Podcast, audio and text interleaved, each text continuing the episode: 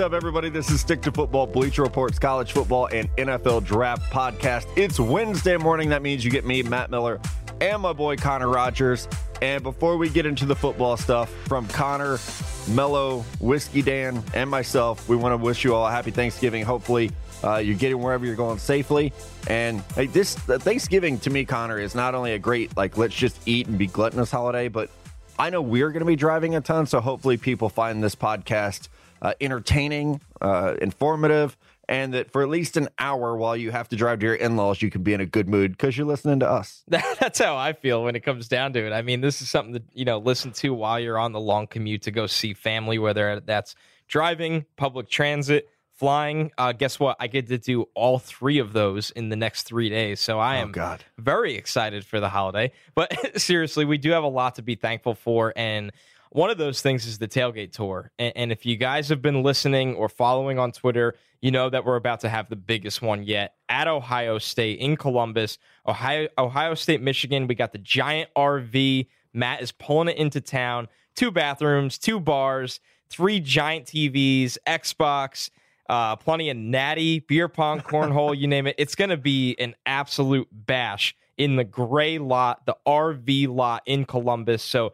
please come by. All you have to do is bring yourself and as many people possible. You can, if you get there early, you can come on the podcast. If you get there late, we're still going to have plenty of beer and food. So it's going to be a lot of fun.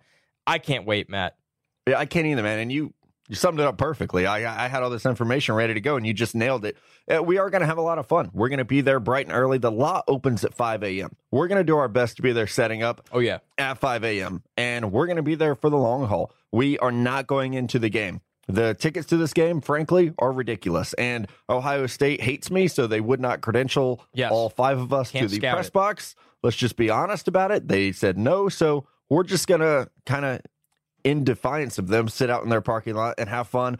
We are going to be watching the game. We have a 70 inch TV and two 60 inch TV. So not only will we have Ohio State, Michigan on, we can have other games on. Hell, y'all could take one of the TVs and have an Xbox tournament. Yep. I don't care what you do with it. We will be there to have fun. Some of the questions I've been getting, uh, one person asked, "Is there a cover charge?" There is not. If we had thought about it in advance, maybe, but there's not. it. So it's free. Come on by. You don't have to have a ticket to the game. You don't have to stay the whole time. Like you can come hang out for 30 minutes. That that's cool.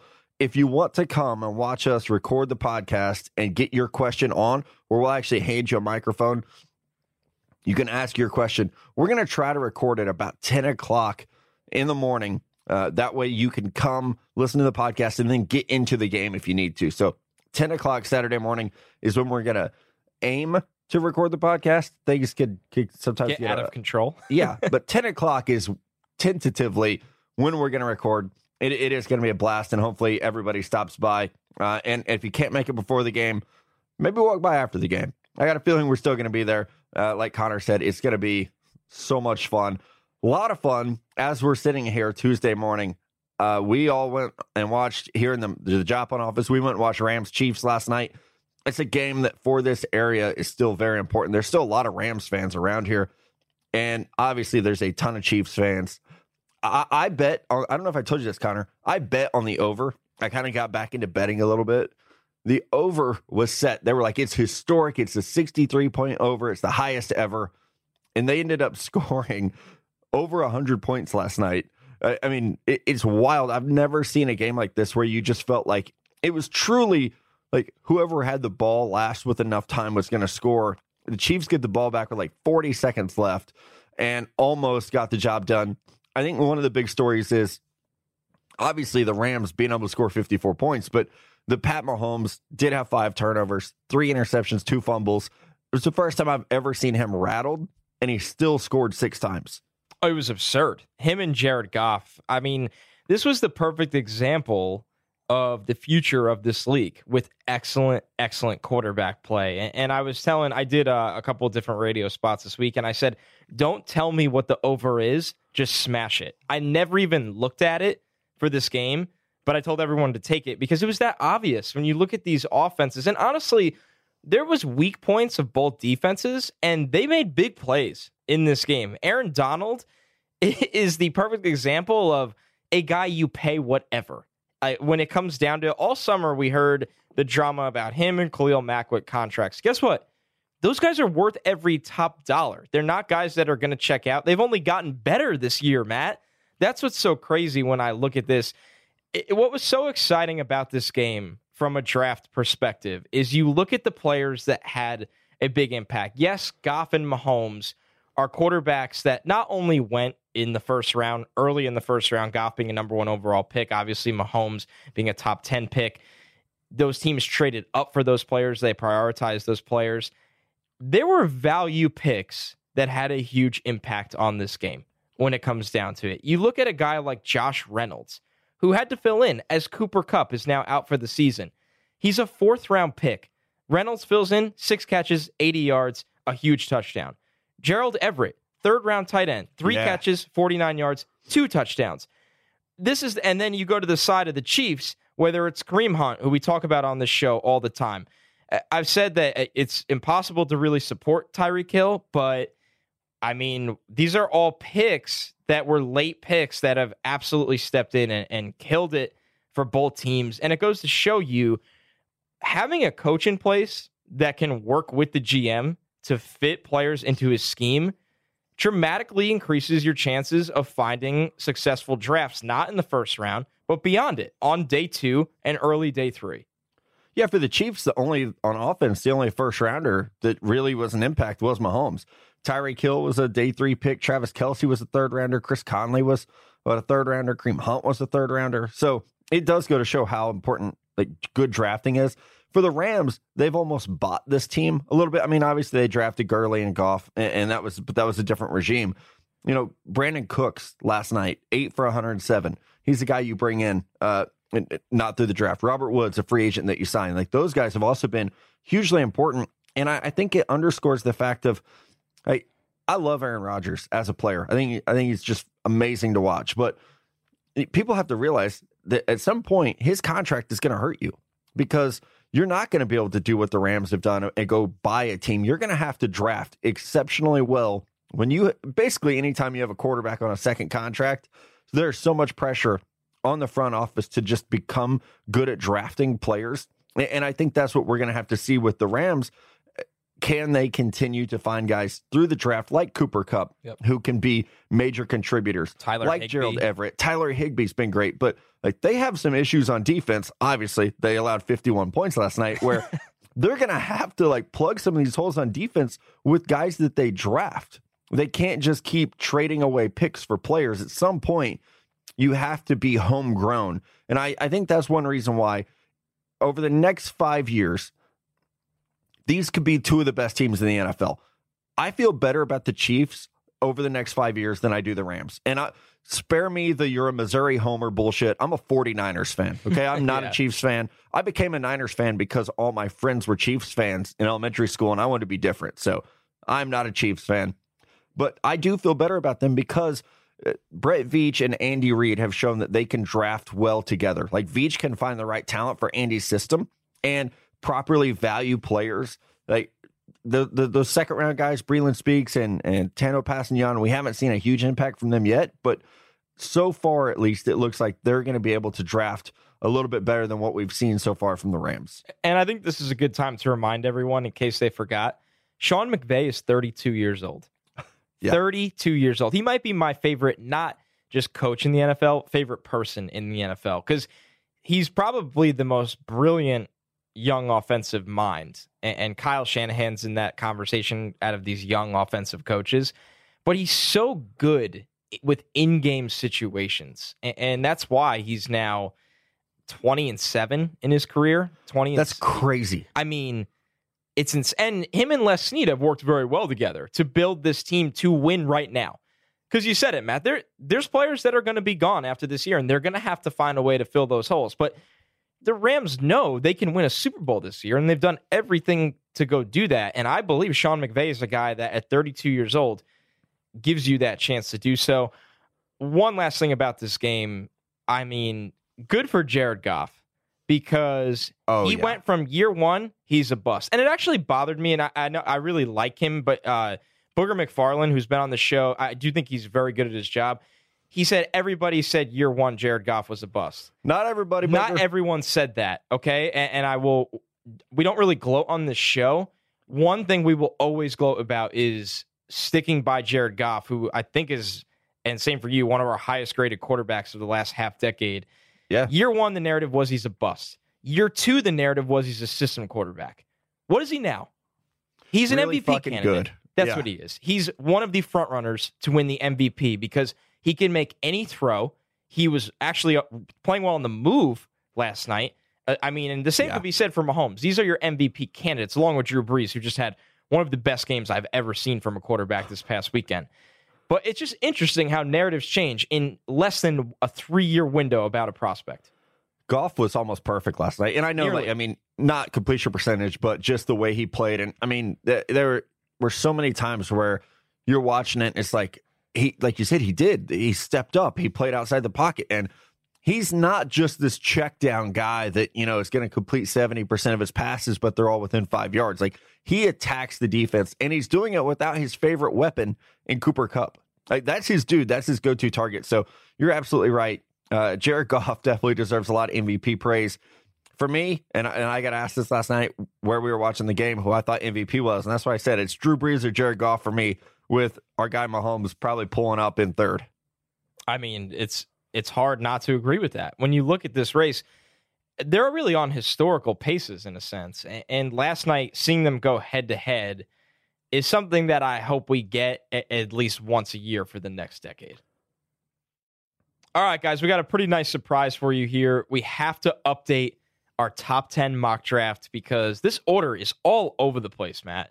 It is like, Basically, it's insane. we're, we're updating it because I'm a Niners fan. And after the weekend, I was like, oh, hey, the Niners pick first. Let's do a mock draft. So it- this is just my one week to feel like we have a chance at the best player in the draft. The That's Jets, all the is. Jets are fourth. So uh, uh, they're shockingly ahead of the New York Giants, who have won like five games in the last two years. So when it comes down to it, th- this is a rare opportunity for both of us. And, and I think this is a fascinating top 10 because forget how volatile it is, the movement of it.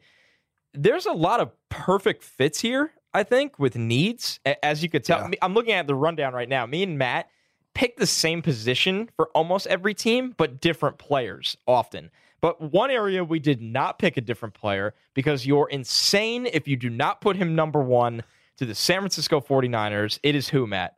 Nick Bosa, baby. And I cannot wait for the overthink of Nick Bosa because you know it's coming. Like we're gonna get to like late February and people are gonna be like, well, his, his three cone time wasn't very good and he was hurt all year. Yeah, I don't care. He's the number one pick in this draft. I think he's a better prospect than his brother was. It is a slam dunk. If you have the number one pick in the draft this year, I don't care if it's the Niners, the Raiders, the Cardinals, the Jets, the Giants. I don't care who has it. Nick Bosa better be the pick. Go ahead and fill out the fucking card right now. Get it ready for the commissioner because Nick Bosa is the number one pick. Can he play the second half of this season? Just get him, you know, like an early enrollment this Right. point for whoever Yeah. takes the lead in this number one. Reclassify like a high school basketball player and get your ass out there. The 49ers need a pass rush. Man, he I mean, he is well worthy of it. So that one pretty simple. Number 2 here, the Arizona Cardinals. I'm going D line. I'm going Ed Oliver. And, and yes, I'm aware of the sideline blow up, which I thought both parties were just in the wrong there. Thank I- you for saying that, by Yeah. the way. I just I think Major was a complete asshole. Number one, because you can ask him to take the jacket off. You don't start tearing at it on the sideline. It it, it just looked really ridiculous. And Oliver is a guy that knows the national spotlight is always on him now. You probably don't want to react that way, but I don't think it's going to impact his draft stock when teams dig into this. He's probably six foot, six foot one, and he's probably 270 to 280 pounds. And nobody is Aaron Donald, but Aaron Donald does succeed at that size, and I do think Oliver is another outlier that will succeed at that size because he wreaks havoc. Whether it is shade nose, whether it is three tech, I do think he's going to play more on the outside at the next level. I just think this is an interior disruptor on a different level, and he's an explosive, explosive talent up front. And for the Cardinals, you're just you're just adding talent right now. That's what you're doing. Would you love to ha- maybe think about Jonah Williams here to protect protect Josh Rosen or a franchise wide receiver, which I don't really think exists in this class right now? Yeah, you would. But you take the best player on the board here, and for me, that is Ed Oliver. Yeah, I, I love Ed Oliver and, and have for a couple of years now. You know, we've talked to some of his coaches and and not major, but some of his other coaches and heard, you know, this guy's I mean, he's 20 years old. He's still a baby. And I, I do think that he handled that situation poorly, but I think Major did as well. And I say that as Major Applewhite is probably my favorite college football player of all time. I, I think he could have handled that situation a lot better. Uh, and, and like, you got to pick your battles sometimes. So the pick for me, though, is not Ed Oliver. It is my favorite interior defensive lineman for the 2019 draft class. That's Alabama's Quinnen Williams. Beast. This dude is exactly a beast. He is 6'4, probably 295 he's athletic. And I, have been talking to coaches at Alabama, and they're like, "Listen, dude, like you you see how good he is on film. He is better not like off the field. His character is going to be through the roof. He's a leader. He's a worker. Like this is one of those dudes that like he loves to lift. He loves to just be around his teammates. People gravitate toward him. So when you put what he's done on the field as only a redshirt sophomore, and the the potential that he still has and combine that with the fact that he's a special person as a teammate and a leader, I think that's what the Cardinals need. Like you need someone on defense as Pat Pete gets older who is going to be your alpha, who's going to be a dog. I think Quinnen Williams could be that guy and and give them a foundation on defense where they miss so badly on Robert Nkemdiche and he's not been the guy they wanted him to be. Like Quinnen Williams could come in there and be a rock solid pass rusher, run defender, whatever you want up front. I absolutely love it. I think when you look at Quinnen, you you really nailed two super important points, Matt. This is a young player and a young player that somehow is still growing into that body. I, think he's going to get way stronger, which is insane when you think about how he's been unblockable all year. Number two, he's the guy up front for that Alabama defense. It has not been Raekwon Davis. It, and Isaiah Buggs has really flashed in spurts and had a nice year. But it's Williams. And, and his rise this year has been astronomical and well earned. So, number three, this is a really important team because they got to start turning things around in this draft, in this offseason, after unloading two franchise players. The Oakland Raiders, three's a tough spot for them. I'm not going to sugarcoat it. You want to be number one and get Nick Bosa. You want to be number two and, and you know, probably grab one of those D line here. I thought about Quinnen Williams here but I think with their need on the edge, I'm going to go with Clelin Ferrell. And Ooh. and I think is he the player with the biggest upside or ceiling? No, but I like his floor. I like his ability. I think he's got the size they want on the edge, and he can simply get after the quarterback and become a 10 sack guy. Oakland needs help on the edge so badly. I think they hit on Maurice Hurst as long as he can stay on the field long term. Now go get a guy to play next to him, and that's Clelin Ferrell. Yeah, I, you and Mello both really like Clelin Ferrell, and, and I just I've cooled on him this year, and I need to see. I think I need to see him bend a little bit more. Like at times, to me, he just comes off as like not bad coming around the edge, but just a little stiff. And obviously, he's still able to produce, but I, I don't. I want to see him as an athlete. And I know sometimes we talk about like ah the Senior Bowl or or, or the Combine are overrated, and you can get uh you know almost biased because of what you see, but for me, like that's what I need to see from him. I need to see how athletic he is before I feel comfortable saying, all right, this guy's going to be able to bend and turn the corner uh, in the NFL.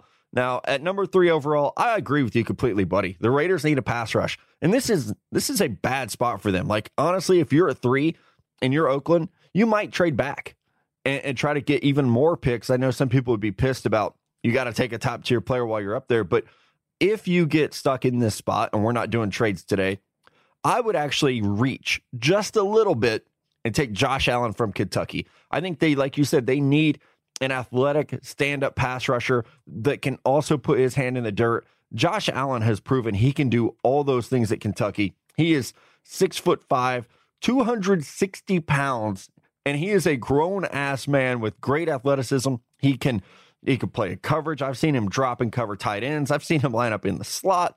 He, he could definitely take away the run and he has been incredibly productive as a pass rusher. I mean, hell, you could watch the South Carolina tape, you could watch the Mississippi State tape. Like this guy is all over the field making plays.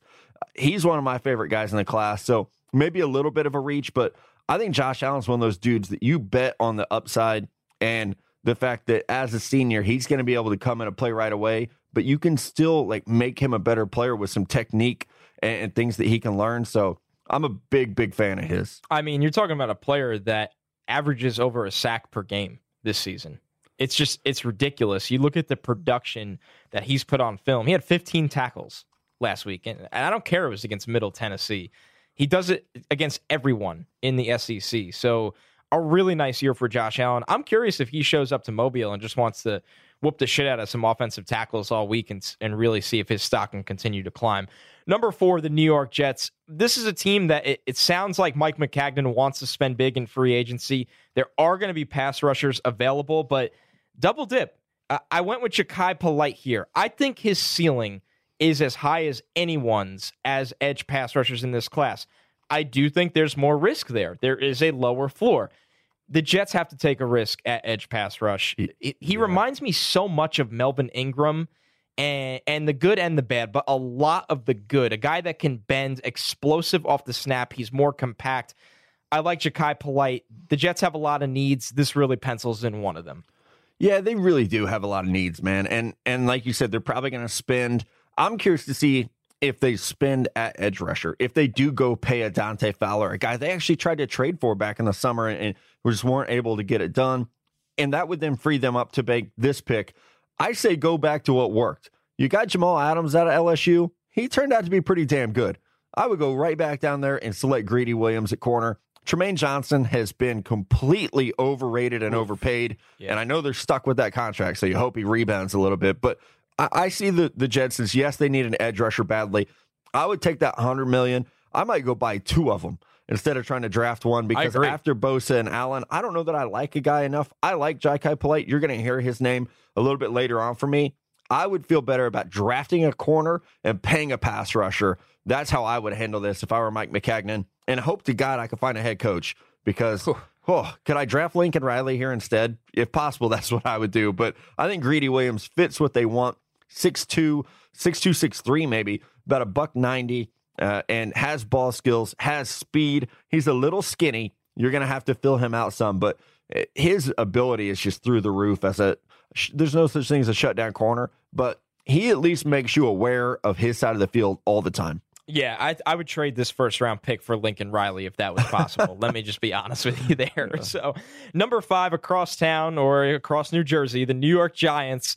Man, listen, Giants fans, you don't have to reach on a quarterback here you can go in. I, I, know we've been really beating this like a dead horse, but you you go get a Teddy Bridgewater or a guy to really hold the fort down for a year. Add talent here, and, and I I love Matt's pick here, and I would have made it too if he was still on the board for me. I'm gonna go with Jonah Williams, the offensive tackle from Alabama.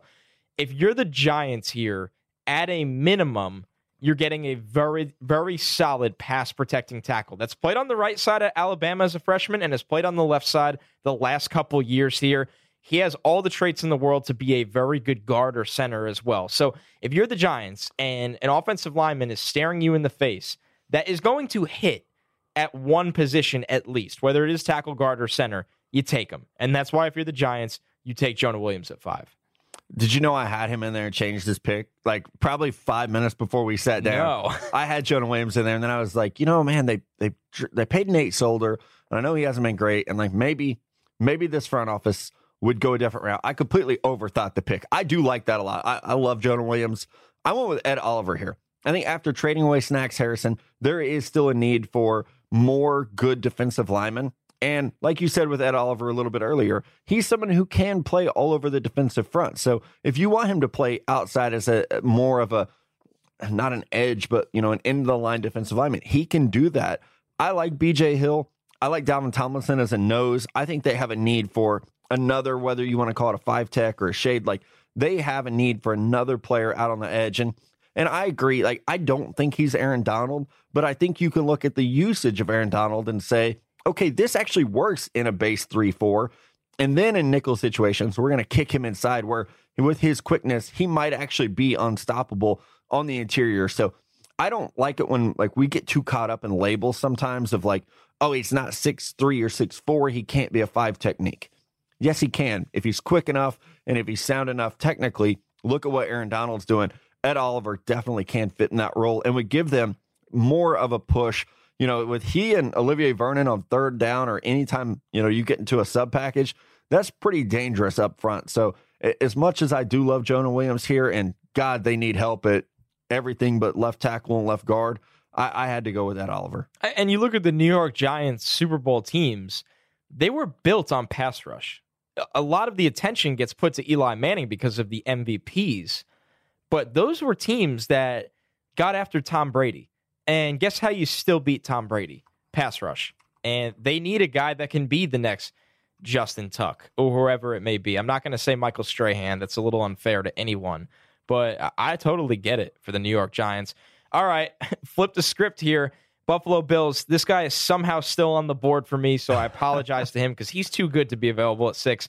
Quinnen Williams. Uh, you know McDermott's a guy up there that's going to look at this and be like, "Wow, how did this guy fall into my lap?" Our defense is already very good. You now you get an elite player up front. This is a no brainer for Buffalo.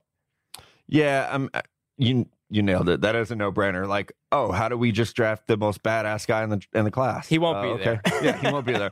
I'm going to go with another Alabama Williams who probably won't be there either. Jonah Williams. This is they need everything, and I want to officially apologize. I think it was uh Andy Ben Andy Benoit Benoit Benoit. Is that how you say his name? I think it's he writes Sports Illustrated. Okay, I'm not good with names. I want to apologize because in the preseason he was watching film and I'm tweeting about it, and he was like, "The Bills have the worst offensive line of football." And me being the cocky son of a bitch I am, replied and was like, I don't know, man. Like the Cardinals are pretty bad. The, you know, this team's pretty bad. No, Andy was right. The Bills have the worst offensive line in football, bar none. So I, I look at this like you have to address it. You got to give our guy Josh Allen a little bit of help up front. I, I know that Dion Dawkins is solid. I think Jonah Williams could play right tackle. He did it at Alabama as a true freshman. I even think he could be a very good guard. And we've seen with guys like Zack Martin, with Quenton Nelson, who might be the fucking rookie of the year. Like we've seen how important good guard play is. So I don't want to overthink where Jonah Williams plays. It was kind of like you said, just just draft him and, and get another good offensive lineman on the field because they so badly need that. Uh, it's as simple as that. When you look at this Buffalo team, Josh, you got to keep Josh Allen healthy. He's your guy going forward. He's been banged up, and he's been banged up throughout his entire career, not just his pro career. So keep him healthy, keep him upright. Love Jonah Williams there. Number seven, a team that has no fucking business being here, picking seventh overall. My God, why are you picking seventh overall? Jacksonville Jaguars. This is disgusting.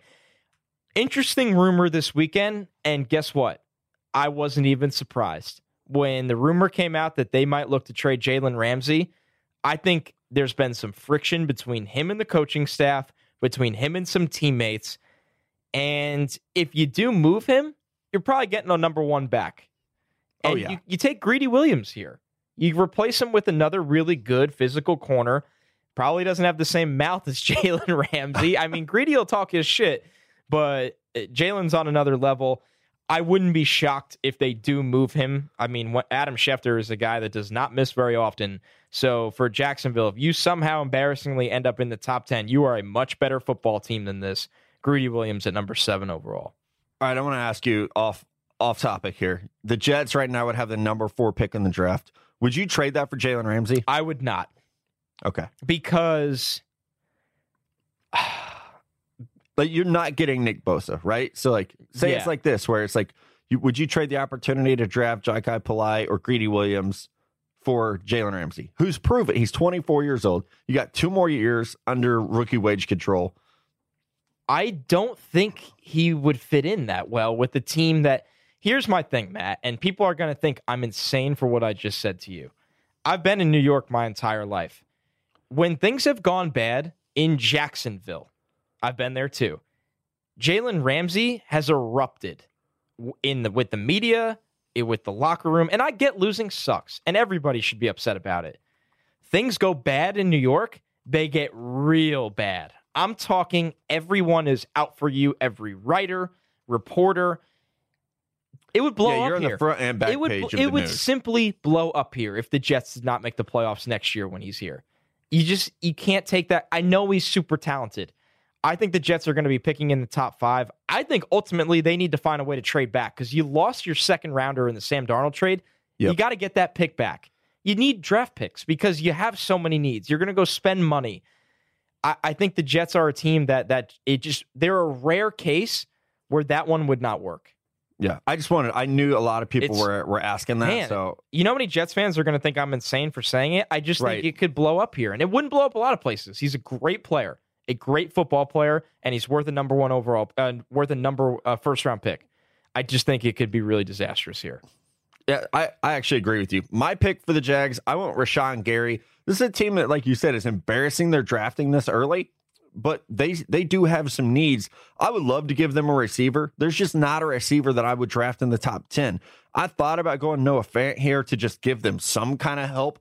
Offensive line has been banged up. I thought about going there, but ultimately, maybe selfishly, I just want to see what he would be able to do in this defense because Rashan Gary could play inside, he could play outside. He is kind of like gotten a little bit forgotten in this draft class, maybe because he's been hurt this year. Chase Winovich has probably overshadowed him a little bit. I know the Jags drafted Taven Bryan last year. Like, I, I know that. I get it. But I would love to see Gary as almost more of a defensive end and with Taven Bryan on the inside, with Yannick Ngakoue on the other side. Like, that that's a pretty dangerous young defense. And for this team to be good again, number one, they need a, a different quarterback, but I think they have to get back to just being ass kickers on defense, and he would help with that. I completely agree. What a spectacular athlete he's been. And when he's healthy and he's on, he could be a difference maker inside or outside. So, number eight, Tampa Bay Bucks. What a fascinating team this is going to be because I do think they tear things down here across the board. I think we'll see a new front office. I think we'll see a new, you know, new coaching staff. And uh, it- with that, they need a. They're another team that needs more attitude, and they need that attitude in the secondary. I go with Byron Murphy from Washington. This is a corner that brings it every single Saturday when the Huskies play. He, he's 5'11. He's very wiry. He will, like Denzel Ward, he'll play above his size. He will Yeah. come downhill and hit you. He will play the ball in the air very, very well, and he's really sticky corner. Tampa, you got to add a little more punch in the secondary, and that's why I think Murphy's a nice fit. Yeah, I, I like Murphy a lot. I think he's one of the the risers of this draft class corner, and I, I think you actually mentioned him on the Monday morning show as your guy who is uh, pushing up the board right now. Uh, I'm going to go secondary as well, and I think we both have pointed out like this team passed on Derwin James last year, and it took Vita Vea, and we haven't really seen yet what he can become, but God, they need help in the secondary. So I'm going to go with Alabama safety Deionte Thompson can play over the top, a true center fielder. We've seen him come up and stick in the run game a little bit. I, I do think he can cover from the slot fairly well. He is uh, just a perfect center fielder, and this defense needs playmakers. They need someone that can hold that secondary together. I, I think Thompson's going to have to fill out a little bit. He's a little lean, but his range is impressive. His instincts and intelligence are impressive. You can put 10 pounds on a guy with the NFL weight program, and I think that's what you'll have to do. But he's going to be a very good player. Yeah, I, I'm with you. The range has been super impressive over the top, and I think there's been some instances of him coming downhill to, hill to attack the run. So Thompson's a very fun player in a safety class that uh, does leave a lot to be desired at times. Uh, number nine, the Cleveland Browns. Progress here. Not number one for the Browns, not number four. Number nine, I, I think when all is said and done, I don't think this is a team that'll be picking in the top 10. I think they got some wins left in the tank here in Cleveland they need to get a little more speed at linebacker. And that's why I go with Devin White here. If Gregg Williams hangs on and whoever the next head coach is wants him to stay as the DC, they they could very well go secondary again. He's a guy that will always bang the table for his corners, which is something I know you want to talk about soon, Matt. I go Devin White here just to add a little more speed up front as a linebacker. I think they have the defensive line to keep him clean to run around and make plays. Yeah, and you you're probably moving on from Jamie Collins, I would think. So Yeah. you know, with Joe Schobert, with Christian Kirksey, now you have Devin White. That's a a dangerous group up there, and and I actually like Genard Avery, so that's why I went corner here. They hit on Denzel Ward. Let's just go ahead and call it like it is. They hit on that dude. You could hit again here. Trayvon Mullen, corner from Clemson. I, I feel like I say his name every show now. One of my favorite players in the class, 6'2, 190 pounds. He has length, speed, instincts. He has perfect feet. I would love to see them take this secondary with Ward, Peppers, Damarious Randall. Now you plug in my guy Mullen to give you some size to offset Ward, who is a little bit smaller but is very feisty. Now you have, I think, more of a complete back end. And this defense, holy shit, would be so amazing with the development we're seeing from Myles Garrett, Larry Ogunjobi. You've got the young athletic linebackers. You have a secondary now that can scare people. Like this team is a head coach away from the playoffs if they hit on their first round pick this year. I, I completely agree. You go into a full season with Baker Mayfield under center, you probably need another receiver on the outside yeah. there. Nick Chubb is a very capable lead back. I think that's safe to say. So things are really trending up for the Browns, and, and it's about time. So it's good for them. All right. Final pick of the mock draft, number 10, Detroit Lions. Not the season they had hoped for as they take a step backwards under Matt Patricia who just can't stay out of his own way with the ridiculous things he says in press conferences. but a team that clearly needs some pass rush help. Uh, I think when you look at Ziggy Ansah, uh, I don't want to say the clock is ticking, but the regression is out. You know, there's the health concerns, the long term contract concerns always with him. So let's get a little more punch up front. I went with your guy, Matt, Josh Allen here. This is a safe pick. This is a good fit and a guy that can make an instant impact in Detroit next year. Yeah, if your name's Josh Allen, I'm gonna like you in the draft. Yeah, it's like it just comes that. down to that, right? It's a short, compact name. It's easy for me to say. This one I get tripped up on all the time. Jachai Polite, edge rusher out of Florida. You had him going number four overall. I have him dropping to ten. For me, that's just more where his value rests. Like you said, uh, he is like a Melvin Ingram dude. He's a little bit short, stout, but he uses that power in his lower body to really push off the edge. You can see him bend. You can see him dip that shoulder and accelerate. Florida has been a little up and down during his time there, but I look at him and how good their defense has been. Uh, he is the catalyst for that. He is what makes this thing go. So for the Lions, who you know Ziggy Ansah has just not been what they expected. He can't stay healthy as they retool this team in kind of Matt Patricia's image. I think Jachai Polite is a great guy to start building that D line with.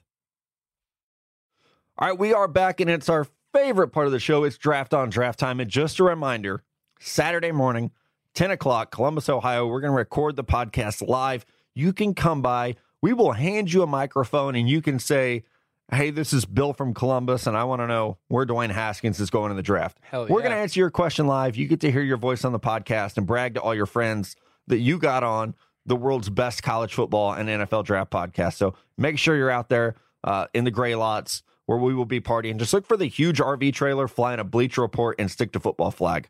We're going to be pretty hard to miss. Oh yeah, it's going to be. I mean, that thing is a tank. The Natty wagon that runs on the, Moscow Mule fuel. Yeah. fuel. Oh, it's going to be great. I blew the sales pitch. God, it's going to be a lot of fun. What else is also great? Your guys' draft on draft questions. You know we got to get through some of these. This first one from Scott Etheridge. I took this one because it's the harder name of the first two for Matt. So let's say instead of Les Miles, Nick Saban somehow got the Kansas job. How many years before they rank in the top 25? First off, I want to say Nick Saban somehow got the Kansas job and uh, somehow took the Kansas job. I think would yeah. have been the best way. It's so great. If they gave him the entire state of Kansas, yeah, what would it take? Man, um, I think their personnel is so bad right now that they would not be in the top twenty-five next year with Nick Saban, who is, I, I think, it would be twenty twenty they would easily be in the top 25 because he'd have some freshmen there that would be already ready to take the field. And he's just, he's the best. It's as simple so as that. I think it would take a year because, like, you know, Nick Saban is going into every living room of every five star player in the country and saying, You could play for me right away. Like, you will start as a true freshman and we're going to turn this thing around and uh, and he's a good enough coach that they would do it. Like he he those kids would buy in. He could build a great staff, and he could he could get the players. So especially like the Kansas City area has players. I mean, and and can the University of Kansas is about what hour hour and a half outside of Kansas City. Like you can pull from that area, and and also like I mean, there's going to be enough under the table funding to to be able to look what the oh, yeah. basketball team up there is doing just you know get a shoe company to give you couple million dollars to buy players and it, it still works he so, would probably steal whoever their small forward is to come play tight end yeah play tight end savage yeah, yeah get they'll have some zion williams looking dude out there playing tight end before you know it so uh, it would be i would love to see it uh, next question from Stephen Shea. I love alliteration. Good job to your parents. Longtime listener, first time caller. What do you think the Packers GM Brian G, I'm not even going to try to say his last name, should do in the upcoming draft to restock the roster? And what's your current evaluation of Kentucky edge Josh Allen Oh. and his possible fit in the Packers defense? no wonder why you I- read this one Right? exactly. I love that fit. Like, this is what they need. and I do believe that that Brian is a different GM than what you guys had in the past with Ted Thompson, who was so conservative and like didn't believe in drafting certain positions early, even. I, I don't feel like there's going to be that loyalty to guys like Clay Matthews. I like Nick Perry. I think Kyler Fackrell is still an intriguing young guy, but goddamn, Josh Allen would fit in here so well because of his length, his speed, and like we said earlier, he is ready to go 6'5, 260. He can play in the NFC North where football is a little physical and not miss a step. The biggest question is are the Packers going to get a, an early enough pick in order to draft him? Because the one you're getting from the Saints is probably going to be at 32. Yeah, so right. your own pick right now is 14. You might have to trade them both to get someone like Josh Allen. And I think they should. I think the Saints, the Packers should take that ammo that they got from the Saints and move up and get a pass rusher. And if whether it's Clelin, whether it's Jachai, whether it's Josh Allen, go up and get one of these guys and, and get after it. So you got the ammo to do it. I, I think what we've seen from Gutekunst, Kunst, There you go. I, I tried. Um, has been really good so far. I loved last year's Yeah. draft, so I, I think that's your strategy there. All right, this one from Sam Moore. Hey, NFL Draft Scout, is Patrick Mahomes already the best quarterback in Chiefs history? Oh man. That's tough. Like if you say as a chief, because like Joe Montana, you don't get credit for the 49er years, right? No, no, no. It has to Oh, be man. Chiefs Chiefs tenure. I don't know. That's tough. No, not best. Most exciting. Most talented? Yes, right? yeah, most talented for sure. Um, but no, I don't think you can say the best yet. He very well could be in a couple years. But like Len Dawson's I a Hall of Famer. I was just Like, gonna say Len Dawson is the guy that that makes that one. Yeah, and I know he's actually already breaking some of Len's records, but like you know, Trent Green was pretty good there. Uh, Yep. Alex Smith wasn't bad. I mean, Alex Smith, I, I feel like is going to go down as like one of the more underrated players uh, in Chiefs history because like everyone wanted him to be so much more than he is, but he was he was solid there. So those would be the ones that like I think you got to Dorsey and Green at least you got to overcome. But at the clip he's going, Pat's going to have more yards than Lynn Dorsey in like three years. Yeah, so easily. um, and more touchdowns career wise in like four years. So it we just need to let it breathe a little bit. But he's well on his way to being one of the greats that we've ever seen in Kansas City. That's for sure. and you can't forget Brodie Croyle, uh, Tyler Thigpen. Right. Nick Foles was there for a little bit. Yeah. Uh, Rich Gannon was there for a couple years. He Well- never really played a whole lot, but he was there. yeah, I think Warren Moon was even there for like a, a day. He was. Uh, yeah. How about the great Chase Daniel, who just threw for like 500 yards in his career and stole millions of dollars? They got some City. sneaky fun ones on the Chiefs list. But Yes. yeah, Pat Mahomes, I think you can pen him into history pretty quickly. Yeah, should be able to. Next one up from Jake Stillwell. Uh, and he asked a question that I didn't want you to read this because I don't want you to get in trouble, Connor. So I'm going to read it. That's great. He says, You're a great fall guy. I am. I really am. Thanks, Chris Carter.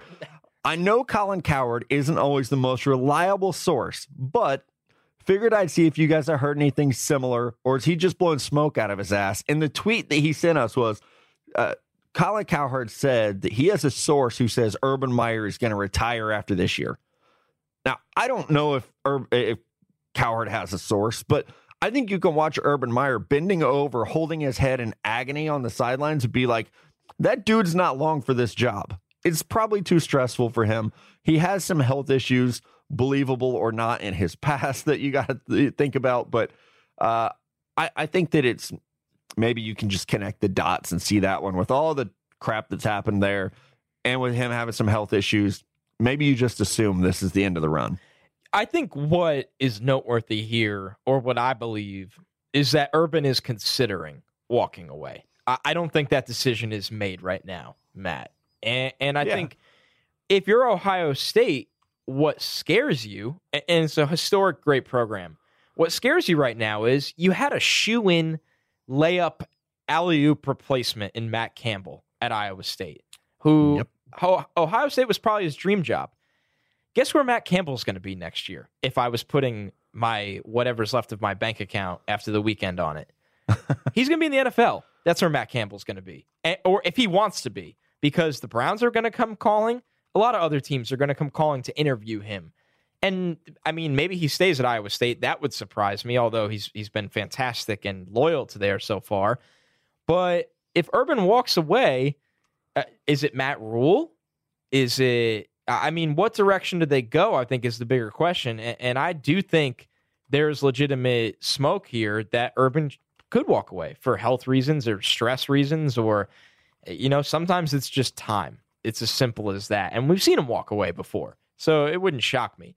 Um, this is the one from Kyle Underwood. Do any running backs find themselves into the first round of this year's draft? I think it would be a surprise. Like it would be, you know, like last year we knew Rashaad Saquon Penny. was going to go first. It would be a Rashaad Penny type thing, right? Where we're like, oh God, I didn't see that coming. Like, I don't feel like Damien Harris, who is he's probably my favorite running back in the draft class. I don't think he's a first rounder. I don't think David Montgomery is a first rounder. I definitely don't think Bryce Love is. Um, but you know, some of these other guys, you're like, they would have to be a shock. It would have to be like I was telling you, I was watching Darrell Henderson film this morning, and I'm in no way advocating for him to be a first round pick, but it would have to be a situation like that where a team just falls in love with a role and says, okay, well, this guy can fill this role. We're going to draft him for it. But I haven't seen anyone that screams first round to me. It would surprise me a lot. I think I like David Montgomery the best. I I think he's going in the late second round, early third round as it stands right now. But after what we saw with Seattle last year with Rashaad Penny, and I think Montgomery's a better player, nothing really surprises you anymore. But eh, are there any first round running backs or graded first round running backs in this class? Probably not. Uh, will one go in the first round? Also, probably not. I think Rodney Anderson's medicals are really big, but once Yeah. again, all of these would really surprise me. Yeah, they absolutely would, man. It's just, it's not that year. And maybe because we saw so many great ones come out last year and the year before that, where guys are just coming out early now. And, and we've fallen into this one year where this isn't a good year. But next year, we have Jonathan Taylor and D'Andre Swift. And like, there are so many good running backs in next year's class. This just happens to be a weird down year for it. All right, this next one from at Wes Frederick, I believe is how we're going to pronounce that one. Assuming Herbert stays in school, do you see the Giants going after a veteran quarterback like Teddy, Jameis, Derek Carr, or punting the 2019 season in hopes of getting Tua from Herbert in 2020? So, what's really hard about that latter strategy is you're not, if you're the New York Giants in New York in this market, you're not really allowed to punt a season after Right. you just won five to seven games over the last two years. You're just not you're not allowed to do it. You won't survive here. But I don't think it's crazy because I don't if Justin Herbert goes back to school, they're not taking a quarterback in the first round. I don't even love him in the top five this year. I love Teddy there. I don't know if you get him. It's a wild card. J- I don't think this ownership would attach themselves to Jameis Winston as much No. as that, uh, from a talent perspective, does make sense. They won't attach themselves to him. And we don't know if Oakland is going to trade Derek Carr. So I do look to getting the stopgap and, and then going into the 2020 draft looking for your franchise guy. But you better be sure you can get Teddy Bridgewater if that's your plan. I think that's tough.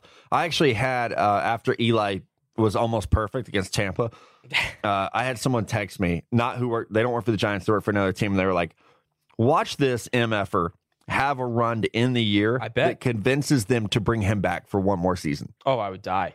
Right, but like you could totally see that happening, right? Where it's like he has, you know, the next eight weeks, like he plays really well, or six weeks, how many ever there are. Like he plays plays really well and doesn't have a lot of interceptions, and they win some ball games, and people would be like, "Wow, man, maybe he's not done yet." Because I know for sure the ownership and that front office is they are torn on how to handle his eventual exit, you know, and it's like so any like any chance that he's going to look good, they're going to latch onto.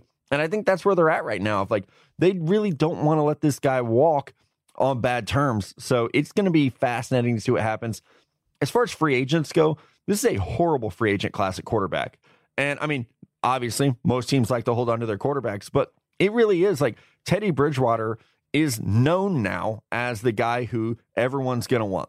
Which guess what? That means he's going to make a lot of money. He's going to make 15, 16, 17 million dollars next year as a free agent. I don't know if the Giants are going to want to pay that for what would probably be considered a stopgap type quarterback. Since Eli was told his job is on the line two weeks ago, coming out of the bye week, and their season is lost, they're obviously not making the playoffs. He's completed over 73% of his passes, five five touchdowns, no interceptions. That's It's what he does. It's hilarious. It's hilarious. And I don't care that it was against the Niners and Bucks, who are both bad. It's so funny because he's been bad against bad teams too. It's uh, it's absolutely absurd. So if you're the Giants, you want to be losing right now, and you want to be done with this era. I, get the At some point, you Yeah. have to lose. yes, it, yes, everyone does. I mean, Bill Belichick thought about getting moving on from Tom Brady a year ago. This is like how the NFL works, whether you agree with that or not. At some point, you got to move on and look towards the future. So, all right, this one from at blash84. Where do you guys see Jaquan Johnson going in the draft? Yeah, I actually wrote about him this morning. So as you're listening to this, if you open your Bleach Report app, uh, there's an article in there for me about the sleepers of this draft, and I think he is one at safety. He's a little bit undersized, and I, that's going to hurt him because he doesn't have, you know, he's you know 5'11", 200 pounds. I don't know that he runs super well, but as a free safety prospect, I love how tough he is, man. Like, he is not afraid to hit people. He'll stick tight ends and receivers over the middle. He could play in coverage enough for me. I have him right now is like a an early round three type player.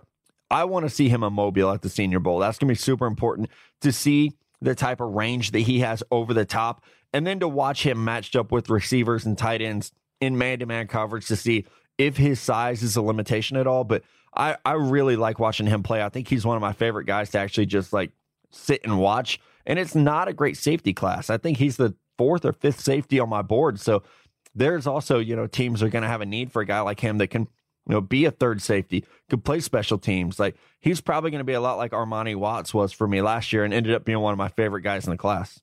Yeah, it, it is really an interesting safety class because you have, you know, um, the Florida safety, Chauncey, um, Uh, Gardner Johnson, Gardner yeah, who might be a corner. who's, yeah, probably a slot corner, right? I mean, that's how he looks like he projects to the next level. I really like Taylor Rapp, but he's a guy that lives coming downhill, I think, at, the next level. So uh, there's a lot of interesting ways this is going to fall. And when you look at Deionte Thompson, he just seems to be ahead of the pack there. Um, all right, this one from Steven Majors. I'm a diehard Washington fan, and I want to know what would be an ideal 2019 draft for them. By the way, love the podcast. Man, what a I mean, you look at the injury to Alex Smith Yeah. this weekend. This is a team that I had said was in the driver's seat to win the division, and they actually drafted very well last year. They did, man. Like that team is is not as bad as like you your perception of them might be. Right. But I think the injury to Alex Smith and the fact that he's an older quarterback makes it to where you you pivot and you you have to start looking at quarterbacks. I think Daniel Jones from Duke is a perfect fit here. David Cutcliffe is a one of the best quarterback coaches in college football. He's the head coach at Duke. He's going to allow for a seamless transition into that Jay Gruden scheme. I, I love the fit there, and I think he probably is on the board if you're picking in the late teens, early 20s, depending on what happens over the next couple months of the, the quarterback process. But, you know, originally I thought this was a team where you could get an inside linebacker like a Mack Wilson from Alabama. Maybe you get another corner. Byron Murphy was one that came to mind, DeAndre Baker. But now I, I think you have to go into this year all in on a quarterback because we have no idea when Alex Smith is going to play again coming off this horrible injury. And you have to remember, like, he is 34 years old already. And that might not, I hope that doesn't sound old because I'm older than that. But, like, as an athlete at 34, you have a gruesome leg injury with a couple bone breaks. I don't know how well you come back from that, dude. Uh, What's his incentive to come back? I know as a competitor, there's incentive to come back, and, he has $71 million guaranteed from injury in that contract. But man, that's you might not be the same anymore after that kind of break. It's that significant. So for Washington, you, you know, you look forward to Derrius Guice hopefully coming back strong next year, and you start building a young core. And I, I side with Matt. This isn't a great quarterback class, but and maybe you try to find a value one in this, especially where you're picking in the draft. So uh, the second to last one here from Tanner Williams: Should Matt Nagy be considered a Coach of the Year candidate? Man, we're gloating all day on the podcast today. I- Uh? I mean, him, Frank Reich. oh, baby. Uh, it's you know, and obviously the big dogs. You look at Andy Reid, you look at Sean McVay, you look at Sean Payton. Sean Payton, yeah. I, I think Sean Payton kind of has. I mean, him and McVay, right? It's that's the the top of this list. Yeah, I, I think it is. I really do. But I would love to get Nagy in there. Like at, at a minimum, let's talk about how great of a job he's done. You know, the Bears are they're, they're starting to pull away from that division a little bit. It's, and uh, it's because of how well he has this offense rolling, man, with you know, getting guys involved. They pulled Adam Shaheen in off the IR and threw a two point conversion to him. It was like, oh, we forgot this guy was on the team. Oh, here we go. And they have a two game lead in that division and just beat the Vikings. The I defense mean- is playing great. The offense is playing so much better than people realize. And, and Mitch Trubisky, I know, missed a couple throws on, on Sunday night.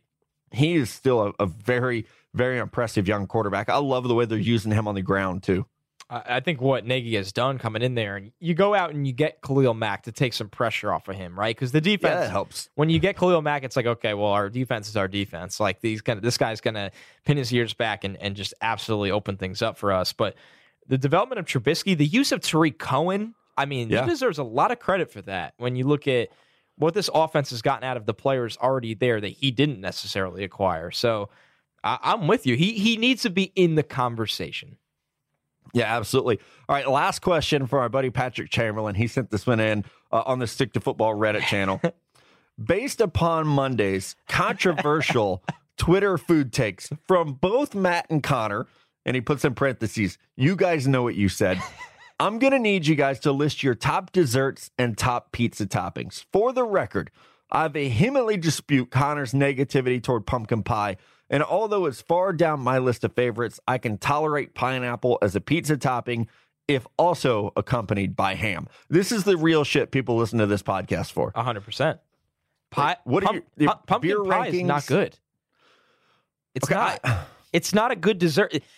Okay, I, cheesecake is a tier one dessert. Okay, that's like when you, cheesecake's good. cheesecake's delicious. There's variety with the kind of cheesecake you could have, but cheesecake as its standard form is a tier one dessert.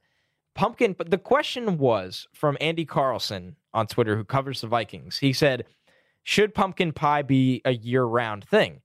And I responded that there are not enough trash cans in the world to withstand it being a year round thing because pumpkin pie stinks. it's not good.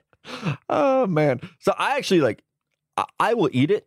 Um, but we had my girlfriend's family's Thanksgiving last weekend. I didn't eat any of it because it's like, oh, I didn't, I didn't want any. You're not You know, but- excited about it. Just the tone Right. of your voice just said, I will eat it. Like, My mom makes this one for me though because she knows like she'll put walnuts in it, and I'll eat it with like a scoop of vanilla ice cream. That's that different. helps. It's different. But it's more like a delivery mechanism for ice cream and walnuts. I could a- probably just get some walnuts and put it on ice cream and like it as much. That's a souped up pumpkin pie. That's like getting. Oh, a- I ain't eating that straight. Like I'm not going to the store buying a pumpkin pie and eating that thing. That's totally disgusting. And the tier know. desserts, I think I was a little hard on pie because there are good pies, but I think cobbler, cheesecake, banana pudding, You're not wrong. those are upper level desserts when done right. And, and pie is solid. Pumpkin pie is not it. It's not it at all. Now, as for the pizza toppings, it's pepperoni. And I just I can't believe my co-host likes pineapple on his the ham thing is a fucking disgrace that I don't eat ham. I love so I love Patrick Chamberlain. He's one of my favorite listeners. You don't put ham on pizza. The pineapple, I get the sweet and, and mixing it, but pizza in its whole form is is fine as it is. You don't need to add the pineapple to it. So I like pineapple with pepperoni.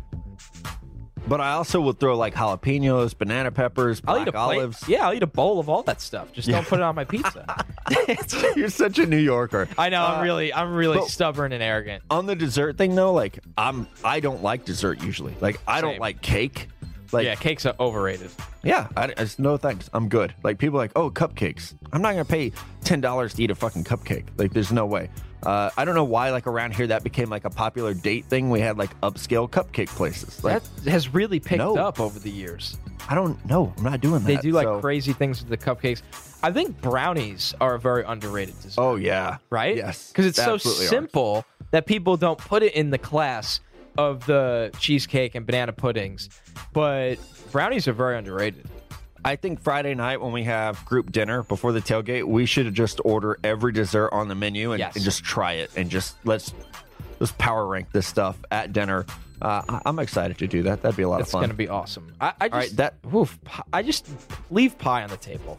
It's I I think what we do though, Connor, we need to have people tweet us or leave it as your iTunes review this week. Five stars, please. What is your most controversial food take? or like with Pat Mahomes, it's ketchup. Oh, you know, with us, it's I will put pineapple on a pizza. You don't like pie. Like these are controversial takes that we need to hear from the people about.